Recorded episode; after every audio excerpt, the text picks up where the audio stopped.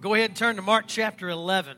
Mark chapter 11. That's where we're going to be in God's Word today. And uh, I just want you to know it's incredible um, to come into a new church year. Today marks a new church year for Start Baptist Church. And what's incredible is that we ended our, our previous church year uh, with baptisms and we begin our new church year with a baptism. Praise God, amen. And I'm going to tell you, I believe what's happening is God's Spirit is stirring in the hearts and the minds of, of His children. And I believe that people are praying. And I want to encourage you uh, this church here to be people of prayer. Pray to God. Pray to God that His glory would be revealed, that His glory would be known. And pray to God that lives would continue to be changed. God is the a transformer of life. He changes life, and He does that from the inside out. And I, I'm so excited to see hearts being changed and lives being transformed uh, through the prayers of the people and through the move of God's Holy Spirit. And I, I love where we are today. Uh, so far in the Gospel of Mark, what we've seen is we've seen the person of Jesus Christ, we've seen the work, the ministry of Jesus Christ on full display. If you'll remember, way back in Mark chapter 1, verse 1, this is what he said. This is the beginning of the good news about Jesus the Messiah, the Son of God. From the very beginning, that is what Mark wants us to see. That is what Mark wants us to hear. That is what Mark wants us to focus on. It's Jesus Christ, the person, the work, the ministry of Jesus Christ. He is Jesus the Messiah, the Son of God. I'm going to tell you that introduction in Mark chapter 1 reminds me of a song by Chris Tomlin. I know some of you, you know who Chris Tomlin is. Uh, he's written some incredible worship songs. And this beginning, Mark chapter 1, verse 1, reminds me of the song Jesus Messiah by Chris Tomlin. Listen to what he says in this song. Tomlin sings, He became sin who knew no sin, that we might become His righteousness. He humbled Himself and carried the cross love so amazing, Jesus Messiah, name above all names, Jesus Messiah, our blessed Redeemer, Emmanuel. He goes on and he says, or he sings, He is the rescue for sinners, the ransom from heaven, Jesus Messiah, He is Lord of all. I don't know about you, but that's one of my favorite worship songs. Jesus Messiah, the Son of God, the Lord of all. Well, in Mark chapters 1 through 10, Jesus teaches the message. He preaches the message. It is good news. As a matter of fact, Jesus told his disciples time and time again, that is why I came. I came to preach the good news. Well, what is the good news? The good news is that God loves you. God loves you so much that God sent Jesus to live for you, to die for you, to rise up out of the grave for you so that you might have life, full life, and most importantly, eternal life. And that's what we see in the first 10 chapters of Mark. As a matter of fact, Mark chapter 8 and chapter 9 and chapter 10, we've been focused on kingdom ministry. Jesus teaches his disciples, he disciples his disciples about what it means to be a kingdom minded person, a kingdom oriented person serving in kingdom ministry. Well, we're going to take a turn now because in Mark chapters 11 through 16, Jesus displays the passion of God. He displays the love of God poured out for your salvation, for my salvation, for the salvation of the world. Did you know that nearly one third, one third of Mark's gospel is devoted to the last week of Jesus' life? Think about that in Mark chapter 1 all the way through chapter 10, we, we've seen Jesus' whole life from the time he was a baby all the way up until he started kingdom ministry. The first 10 chapters. But the next third of the book of, of, of Mark, the Gospel of Mark, is poured out in one week. And it all starts with Jesus entering Jerusalem. See, what we are going to see in this passage today is the beginning of what we call the Passion, the Passion Week. Jesus comes to Jerusalem as the King of Kings and the Lord of Lords. And that's what I want you to see today. He is the King of Kings and He is the Lord of Lords. Look at it with me. We're going to look at this passage in whole. Mark chapter 11, verses 1 through 11. The Bible says, As they approached Jerusalem and came to Bethphage and Bethany at the Mount of Olives, Jesus sent two of his disciples, saying to them, Go to the village ahead of you, and just as you enter it, you will find a colt tied there, which no one has ever ridden. Untie it and bring it here. If anyone asks you, Why are you doing this? say, The Lord needs it and will send it back here shortly. They went and found a colt outside in the street, tied at a doorway. As they untied it, some people standing there asked, What are you doing untying that colt? They answered as Jesus had told them to, and the people let them go. When they brought the colt to Jesus and threw their cloaks over it, he sat on it. Many people spread their cloaks on the road, while others spread branches they had cut in the fields. Those who went ahead and those who followed shouted, Hosanna! Blessed is he who comes in the name of the Lord. Blessed is the coming kingdom of our father David. Hosanna in the highest heaven. And Jesus entered Jerusalem and he went into the temple courts. He looked around at everything, but since it was already late, he went out to Bethany with the twelve. What an awesome passage of Scripture. And this is the beginning of the final week of Jesus' earthly life and his earthly ministry. And if you remember, Jesus told his disciples, I have come to preach the good news. I have come to preach the gospel. Why? Because it is salvation for mankind.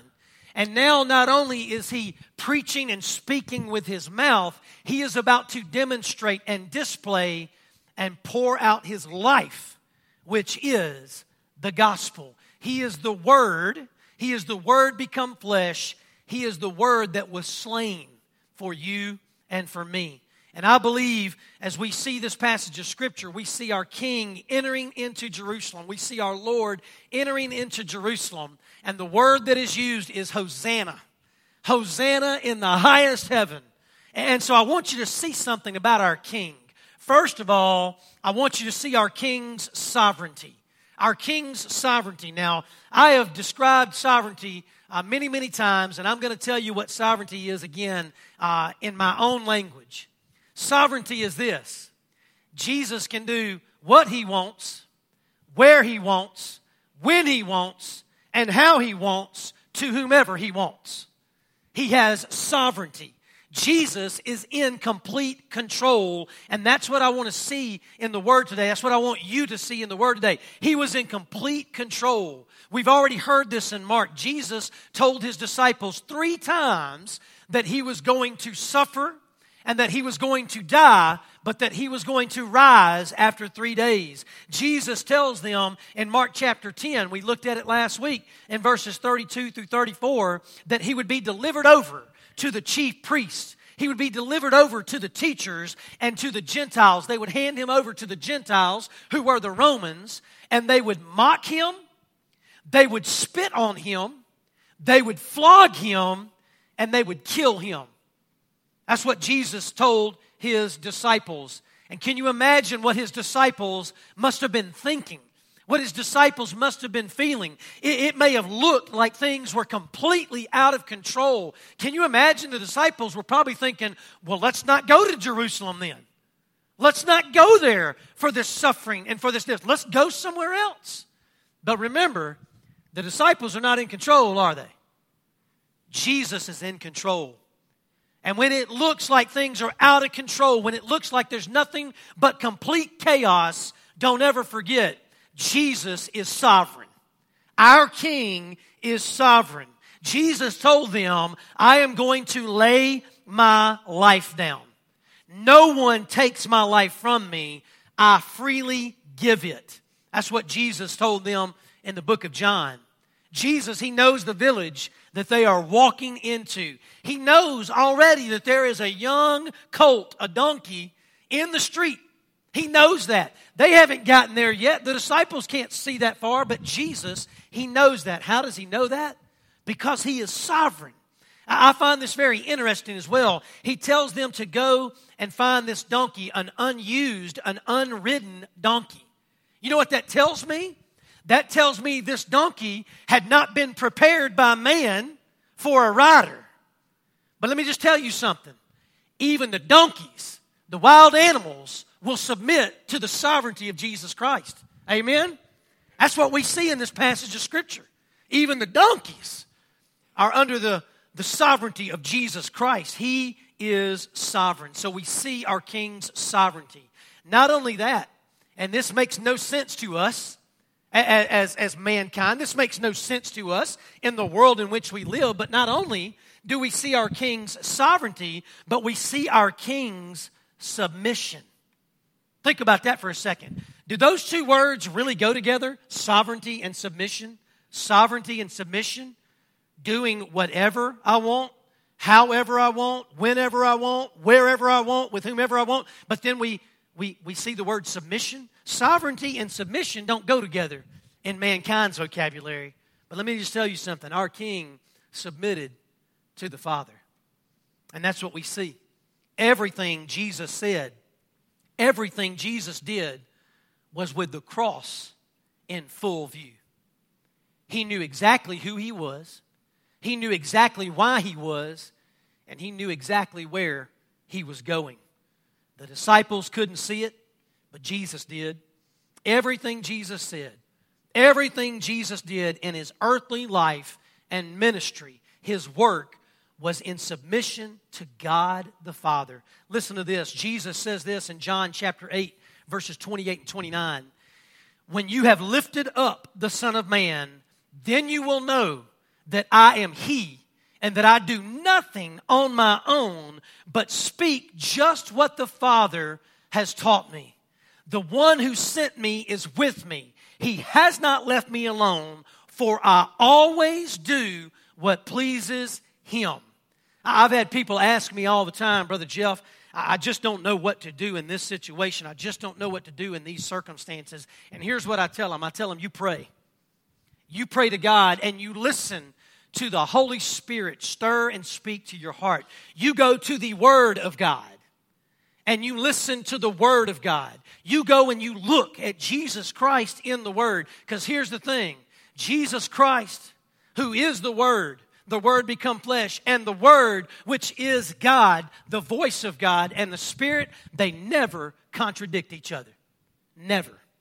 They are always in line. They are always pointed and moving in the same direction. And I'm going to tell you, the Trinity, it's something that I still haven't got a full grasp on. And if you do, I'd like to talk to you. Okay? God the Father, God the Son, God the Holy Spirit, three in one perfect unity, perfect equality, yet three, three separate. It, blows my mind. I can't, I can't fully grasp it. But what we see in this passage of Scripture is that God the Son humbly submitted to God the Father, even to the point of death. Why? So that you and I might live so that you and I might be saved through the repentance of our sin and our faith and trust in Jesus as the King of Kings, the Lord of Lords, Jesus Messiah. Jesus obeys the Father, and in obeying the Father, do you know what he does? He fulfills the Scripture. He fulfills the prophecy. He fulfills the Word of God. As a matter of fact, the prophet Zechariah had a messianic prophecy for the people. Listen to what Zechariah said in chapter 9, verse 9. Rejoice greatly, daughter Zion. Shout, daughter Jerusalem. See, your king comes to you, righteous and victorious, lowly and riding on a donkey, on a colt, the foal of a donkey. That was Zechariah. Many, many years before Jesus came into this world as flesh as a baby and grown up as a man, Zechariah saw what God told him, right? He saw it. He had a vision of Jesus Christ riding into Jerusalem, sitting on a donkey, righteous and victorious. He saw Jesus in sovereignty, but he also saw Jesus in humility, in submission, riding on a donkey. This is amazing to me. This is amazing that we see prophecy and scripture all coming together. It's amazing to me that we see Jesus as king, sovereign, but we also see Jesus as king in submission. Why? I'll tell you one word salvation. What we see most importantly in this passage of Scripture is we see our King's salvation. I'm going to tell you this, and I pray that you'll believe this wherever you are right now. Jesus is the only one who can save you from your sin. There is nothing else. There is no one else. Listen to me. You can't be good enough. You can't be educated enough. You can't tithe enough. You can't get dunked in water enough. You, you can't join enough churches. You can't plug into enough ministries to save yourself from sin. You can't. That's called law. That's called self righteousness. You know what self righteousness is? Fool's gold. it ain't real. There is no righteousness other than the righteousness of Jesus Christ. Any righteousness you have in you right now, it's not because of your work, it's because of the finished work of Jesus Christ. Jesus Christ is the only one who can save us. He is the perfect Lamb of God. He is the spotless Lamb of God, and He offers us, offers us salvation from God because no one else can. Jesus alone is the one who saves. It was His blood poured out upon the cross that paid the price for your sin and my sin. Why would I bring up salvation in this passage? Brother Jeff, where do you where do you see that word salvation in this passage? I see that word salvation in this passage. One word. You know what word it is? Thank you. Hosanna. I want you all to say that word out loud right now. Hosanna. Say it. Hosanna. Say it again. Hosanna. Okay, say it like you really mean it now. Hosanna, right? Hosanna. Hosanna. That's where I see it. Did you know that the word Hosanna is actually a Greek word that transliterates the word from Hebrew? Hosanna means save us. That's what the word Hosanna, when you say Hosanna, it means save us. It means the one who saves. That's where I see salvation in this passage. Hosanna was a messianic term, it was a messianic message, only used in reference to the Messiah. The only time it was used by people in this time, in this day, in this age, was when it was pointed to Messiah, the Son of God, the one who saves. And that's what we see in this passage of Scripture. Jesus was in complete control. He was sovereign. He knew who he was, he knew why he was, and he knew where he was going. He had salvation in his crosshairs. He had the cross in full view when he entered Jerusalem. He knew what was coming. And I love this. It says that the people laid their cloaks and their branches out on the ground. Do you know what this means? When people did this during Jesus' time, and remember, uh, this begins the Passion Week. It also began the Passover week for these people. So there were many, many people coming to Jerusalem and already there. But when these people began to take off their cloaks and lay it in the street, and they began to cut these branches and lay it down in the street, do you know what that's a symbol of? Do you know what that's symbolic of? Royalty. The king is coming. That, that was what they were saying. So not only were they shouting out with their voices, Hosanna, but they were shouting out with their actions, Hosanna. The king is coming.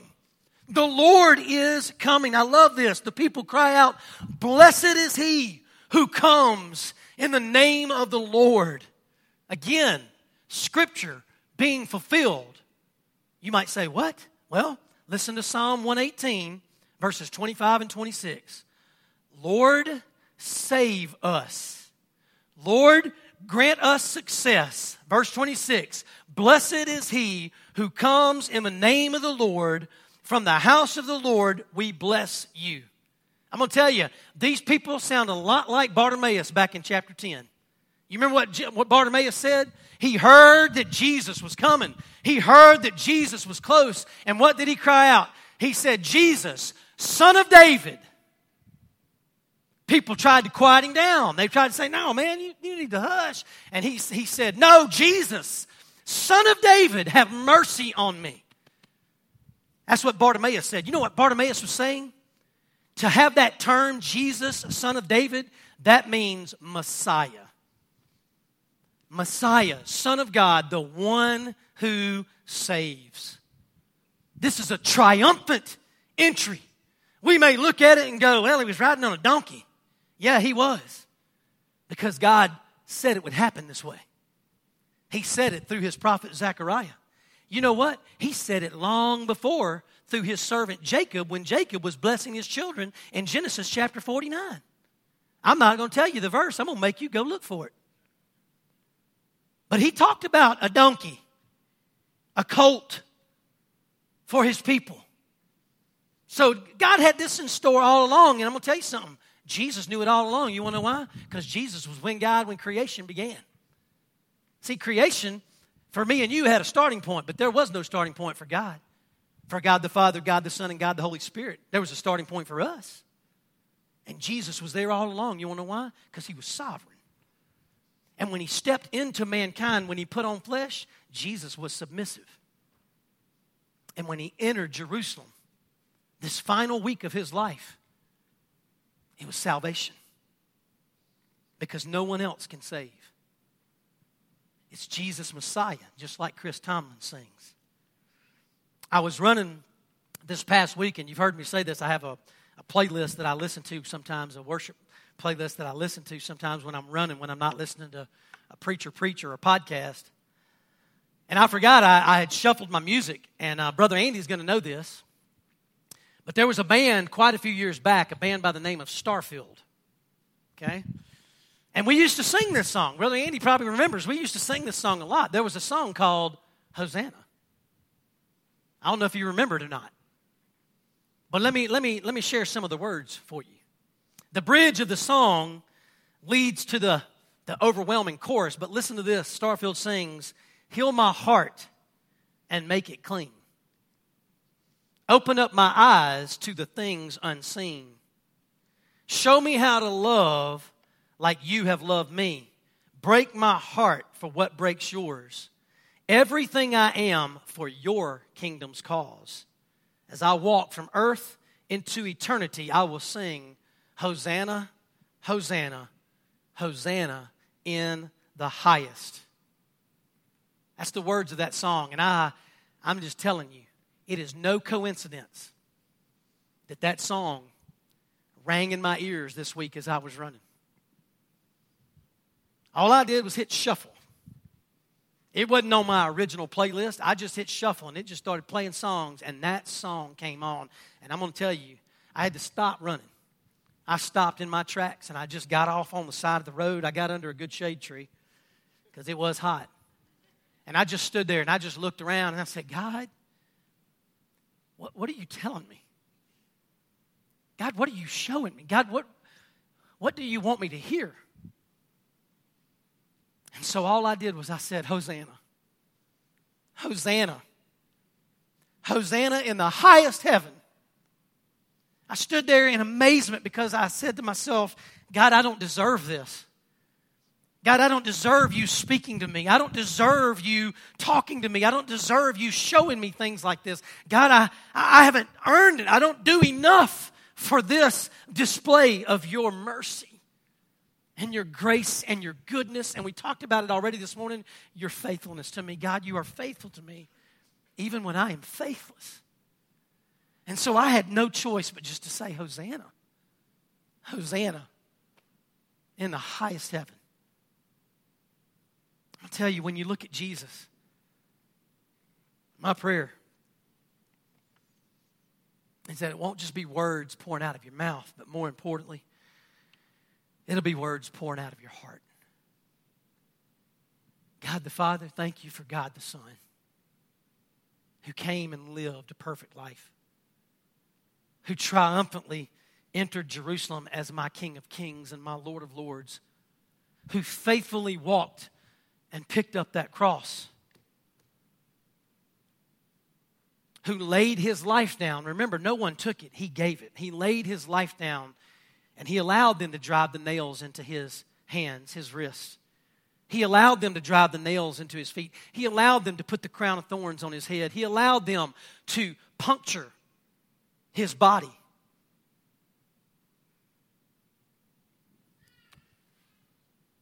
Thank God for the one who saves. Amen. I want to ask you a question this morning. Have you truly surrendered to Jesus? Have you truly surrendered to Jesus as your King, your King of Kings, as your Lord, the Lord of Lords? You haven't experienced the King's salvation unless you've truly surrendered to Him. And it is a heart surrender. It's a heart surrender. God, I, I surrender my heart to you. I surrender the core of who I am to you. I surrender my all to you. You are my Lord. You are my King. I cry out, Hosanna. Lord, save me. Listen, I can't cry out Hosanna to my wife. I can't cry out Hosanna to my deacons. I can't cry out Hosanna to my Sunday school teachers. I can't cry out Hosanna to my bank account. You want to know why? Because none of them can save me. But I know the one who can, and I know the one who did. His name is Jesus. So when I cry out Hosanna, I'm talking to the King of Kings and the Lord of Lords. And so, are you surrendered to Jesus? Not only that, are you crying out with your heart to Jesus Hosanna in the highest heaven? Are you crying out with your heart? Hosanna in the highest heaven. Are you thankful today that Jesus is who he says he is? That Jesus does what he says he will do? Are you thankful today that Jesus did what he did, not just dying on the cross, but coming out of that grave and proclaiming victory and saying, Set my captives free? I don't know about you, but I'm thankful today. I don't live under the penalty and the bondage of sin anymore. I live in the freedom and the righteousness of Jesus Christ. Satan has no hold on me or over me. And so I speak truth. We sang it in the songs just a minute ago. I'm going to preach, right? I'm going to preach when those doubts and those fears come my way. I'm going to preach the gospel to my doubts and to my fears. I'm going to let my doubts and my fears know don't come to me. You go to my king. You go to my Lord. Take it up with him because he's got me. So many people today walking, walking under the bondage of sin I'm going to tell you there are so many people today who are dying and they're facing the penalty of sin. What a tragedy. Yes, physical death is a tragedy, but I'm going to tell you, there's a worse tragedy. It's called spiritual death. It's being separated from God forever and ever because you rejected Jesus Christ as Jesus Messiah. You rejected Jesus Christ as the Son of God, Hosanna, the one who saves. And that's why I say, as a church, we need to be praying right now. Yes, we ought to be celebrating and thanking God for the baptistry being stirred, but we shouldn't be satisfied in it. We, we shouldn't be satisfied in it. No, there's more lives at stake. There's eternities at stake, and the church ought to be pray, praying about it and praying for it. And the church ought to be the one shouting loudly, Hosanna! Hosanna! Hosanna in the highest heaven. And when people ask you, what in the world is wrong with you? You tell them, rephrase your question, what in the world is right with me? His name is Jesus. That's who we got to be, church. That's who we got to be right here, right now, and that's who we got to be when we walk out of these doors. Are you surrendered to Jesus as King of Kings and Lord of Lords? Are you crying out with your heart, Hosanna? Hosanna in the highest. I pray that you are. And if you're not, I pray you keep hearing my voice. I, I pray you keep hearing the voices of brothers and sisters in Christ who are proclaiming Jesus Christ, Messiah. Jesus Christ, Messiah. He's not just what you need, He's who you need. As a husband, a father, a wife, a mother, a teacher, a student, an owner, a worker. I don't care what title or label you got, you need Jesus. Because Jesus is the only one who can save you.